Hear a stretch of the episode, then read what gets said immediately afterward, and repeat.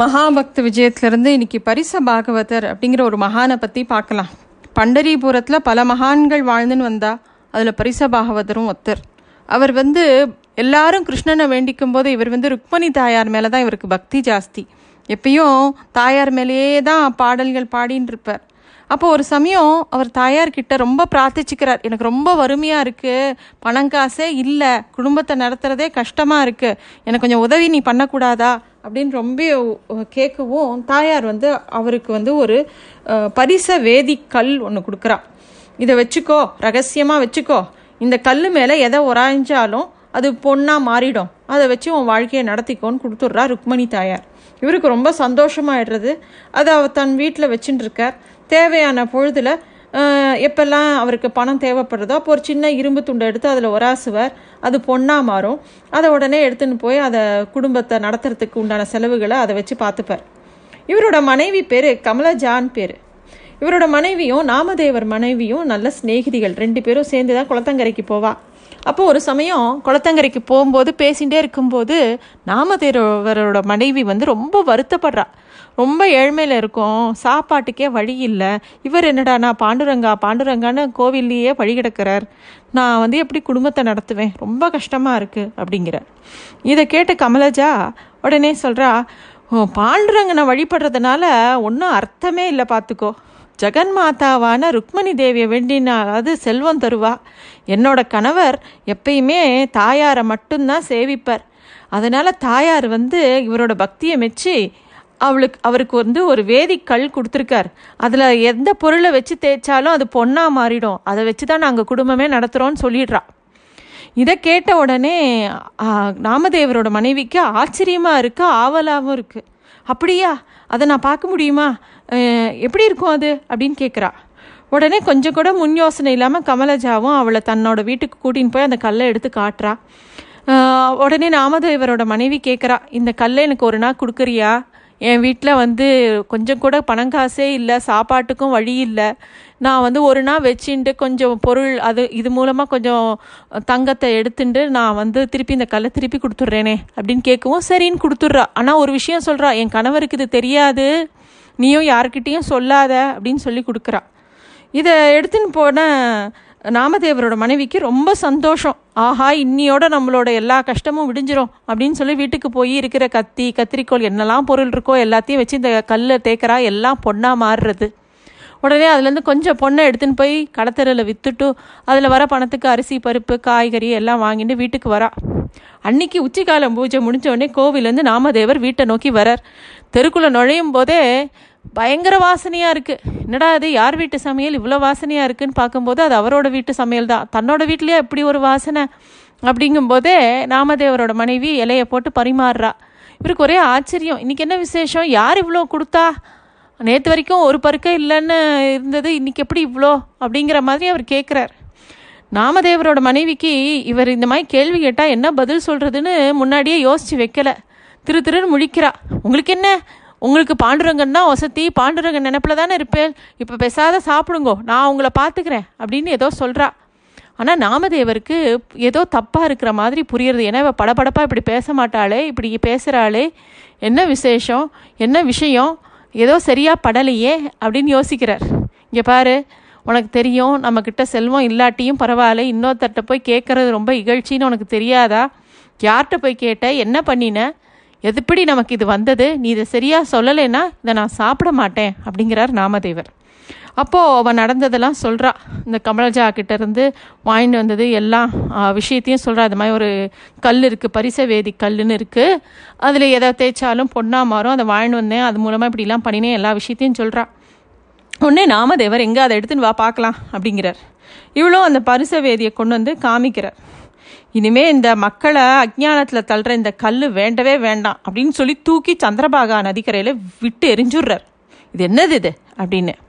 வீட்டுக்கு வந்து திருப்பியும் அமைதியாக வந்து நாமஸ்மரணை பண்ண ஆரம்பிச்சிடுறார். இவர் மனைவிக்கா துக்கம் தாங்கலை. இப்போ கமலஜாட்ட போய் என்ன சொல்கிறது அப்படின்னு சொல்லி விம்மி விம்மின்னு அழ ஆரம்பிச்சுடுறா. இங்கே அவங்க அவா வீட்டில் பரிச பாகவதர் அப்போ தான் அவன் மனைவி கிட்ட அந்த பரிச வேதிக்கல் எங்கே அப்படின்னு கேட்குறார் அடடா இன்னைக்குன்னு பார்த்து இவர் கேட்குறாரேன்னு சொல்லிட்டு அவளும் உண்மையே சொல்லிட்டா. உடனே அவர் சொல்கிறார் அடடா நீ உன்கிட்ட எத்தனை தடவை சொன்னேன் யார்கிட்டையும் இதை சொல்லாத இந்த பெண் புத்தி பின்புத்திங்கிற மாதிரி நீ என்னத்தையோ பண்ணிட்டியே. இந்த நாமதேவர் வேற சரியான பித்தனாச்சே. அவள் ஏதாவது பண்ணியிருக்க போகிறான் நமக்கு திருப்பி கிடைக்குமானே எனக்கு தெரில சரி போய் முதல்ல வாங்கிட்டு வா அப்படின்னு அவர் மனைவி அனுப்புகிறார் கமலஜா நேராக நாமதேவரோட வீட்டுக்கு வரா. அங்கே பார்த்தா ராமதேவரோட மனைவி விம்மி விம்மி அழறதை பார்த்த உடனே அவளுக்கு புரிஞ்சு போச்சு போச்சு. ஏதோ பிரச்சனைன்னு. அப்புறம் நடந்ததையும் அவள் சொல்கிறா கமலஜா பதறி போயிட்டா. ஓடி வந்து தன்னோட கணவர்கிட்ட பரிச பாகவதற்கிட்ட சொல்கிறா இந்த மாதிரி ஆயிடுத்து. நாமதேவர் அதை வந்து தூக்கி சந்திரபாகா நதியில் போட்டுட்டாராம். அப்படின்ன உடனே அவருக்கு கோவம் வந்துடுத்து. நேராக நாமதேவரோட வீட்டை நோக்கி நடக்கிறார். நாமதேவர் அமைதியாக உட்காண்டிருக்கார் அவர்கிட்ட போய் ஐயா நீ வேணா பெரிய வைராக்கியம் இருக்கிறவரா இருக்கலாம். அப்படி உனக்கு வைராக்கியம் இருந்தால் ஓ வீட்டு பொருளை தூக்கி போடு. நாங்கள் கொடுத்த பொருளை எப்படி நீ தூக்கி போடுவ? இது எந்த விதத்தில் நியாயம்? அப்படின்னு கேட்குறார்.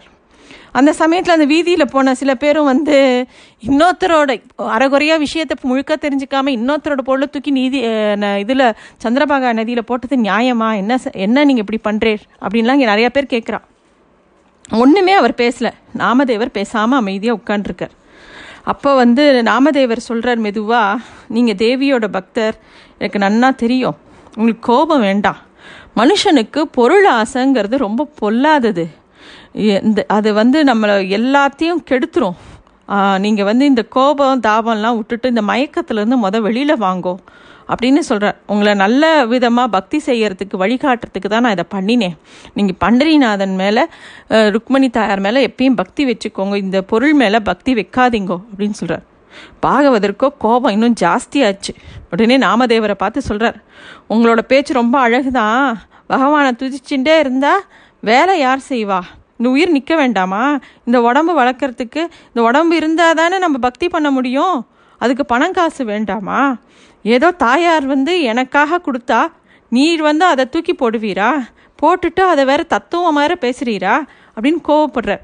நாமதேவர் திருப்பியும் சொல்கிறார் சுவாமி நான் சொல்கிறத பொறுமையாக கேளும். உலகத்தில் பொருள்ங்கிறது என்ன தெரியுமா? மெய்ஞானம் ஒன்று தான் நல்ல புத்தி இருக்கணும். நல்ல பகவானோட சிந்தனை இருக்கணும். எல்லார் மேலேயும் அன்பு இருக்கணும். அதுதான் உண்மையான பக்தி. இந்த ஒ- முதல்ல உழைப்பே இல்லாமல் சம்பாதிக்கிற பணம் நல்லது கிடையாது சுவாமி. நீர் வந்து பகவான் மேலே பக்தி பண்ணும். நீர் வந்து சுகமாக இருக்கணும் அப்படிங்கிறதுக்காக இந்த மாதிரிலாம் பண்ணக்கூடாது. நீங்கள் இந்த ஆசையெல்லாம் அறுத்துட்டு பக்தி பண்ண முயற்சி செய்யும்னு திருப்பி சொல்கிறார் நாமதேவர். பாகவதற்கு கொஞ்சம் கோபம் கம்மியானாலும் நாமதேவரோட சொற்களை ஏற்றுக்கவே முடியல. உங்கள் ஞாபகம் ஞானோபதேசத்தெல்லாம் வேறு யாருக்காச்சும் சொல்லுங்கோ எனக்கு என் கல்லை முதல்ல கொடுங்கோ அப்படின்னு கேட்குறார் உடனே நாமதேவர் இதோ அந்த சந்திரபாகா நதிக்கரையில் தான் போட்டேன். வேணும்னா அங்கேயே இருக்கும் போய் எடுத்துக்கோங்க அப்படிங்கிறார். அந்த நதிக்கரையில் எவ்வளோ கற்கள் இருக்கும் எதை போய் எடுக்கிறது? இது என்ன கதை? எல்லா குழா கற்களும் அந்த பரிசவேதி கல்லாக ஆயிடுமா? அப்படின்னு கோச்சிக்கிறார் பாகவத திருப்பியும். இப்போ வந்து இவர் வந்து நீங்கள் நீங்கள் தான் எடுத்து கொடுக்கணும் ரொம்ப பிடிவாதம் பிடிக்கிறார் அவர். நாமதேவரே நீங்கள் வந்து இந்த கற்களை எடுத்து கொடுக்கலனா எனக்கு ரொம்ப பொல்லாதவன் ஆயிடுவேனாக்கும். எனக்கு ரொம்ப கோவம் வருமாக்கும்லாம் க அவர் பாட்டு கத்த ஆரம்பிச்சிடுறார். என் தாய் ருக்மணி தேவி கொடுத்த கல் தான் எனக்கு வேணும். எடுத்து கொடுங்கோ அப்படின்னு திருப்பியும் கோச்சுக்கிறார். நாமதேவர் இதோ கொடுக்குறேன் அப்படின்னு சொல்லி சந்திரபாகா நதியில் அப்படியே மூழ்கி எழுந்துக்கிறார். அவர் எழுந்துக்கும் போது கை நிறைய கல் எல்லாமே பரிச வேதிக்கல் நீங்கள் இதில் எதுன்னு உங்களுதுன்னு பார்த்து எடுத்துக்கோங்க அப்படிங்கிறார். அவருக்கு ஒரே ஆச்சரியமாக இருக்குது பாகவதற்கு. இத்தனை கல்லா எல்லாமே பரிசவேதிகள் தான் அப்படின்னு திகச்சு போய் அப்போ தான் நாமதேவரோட சிறப்பு புரியறது. அவர் காலில் விழுந்து சேவிக்கிறார்.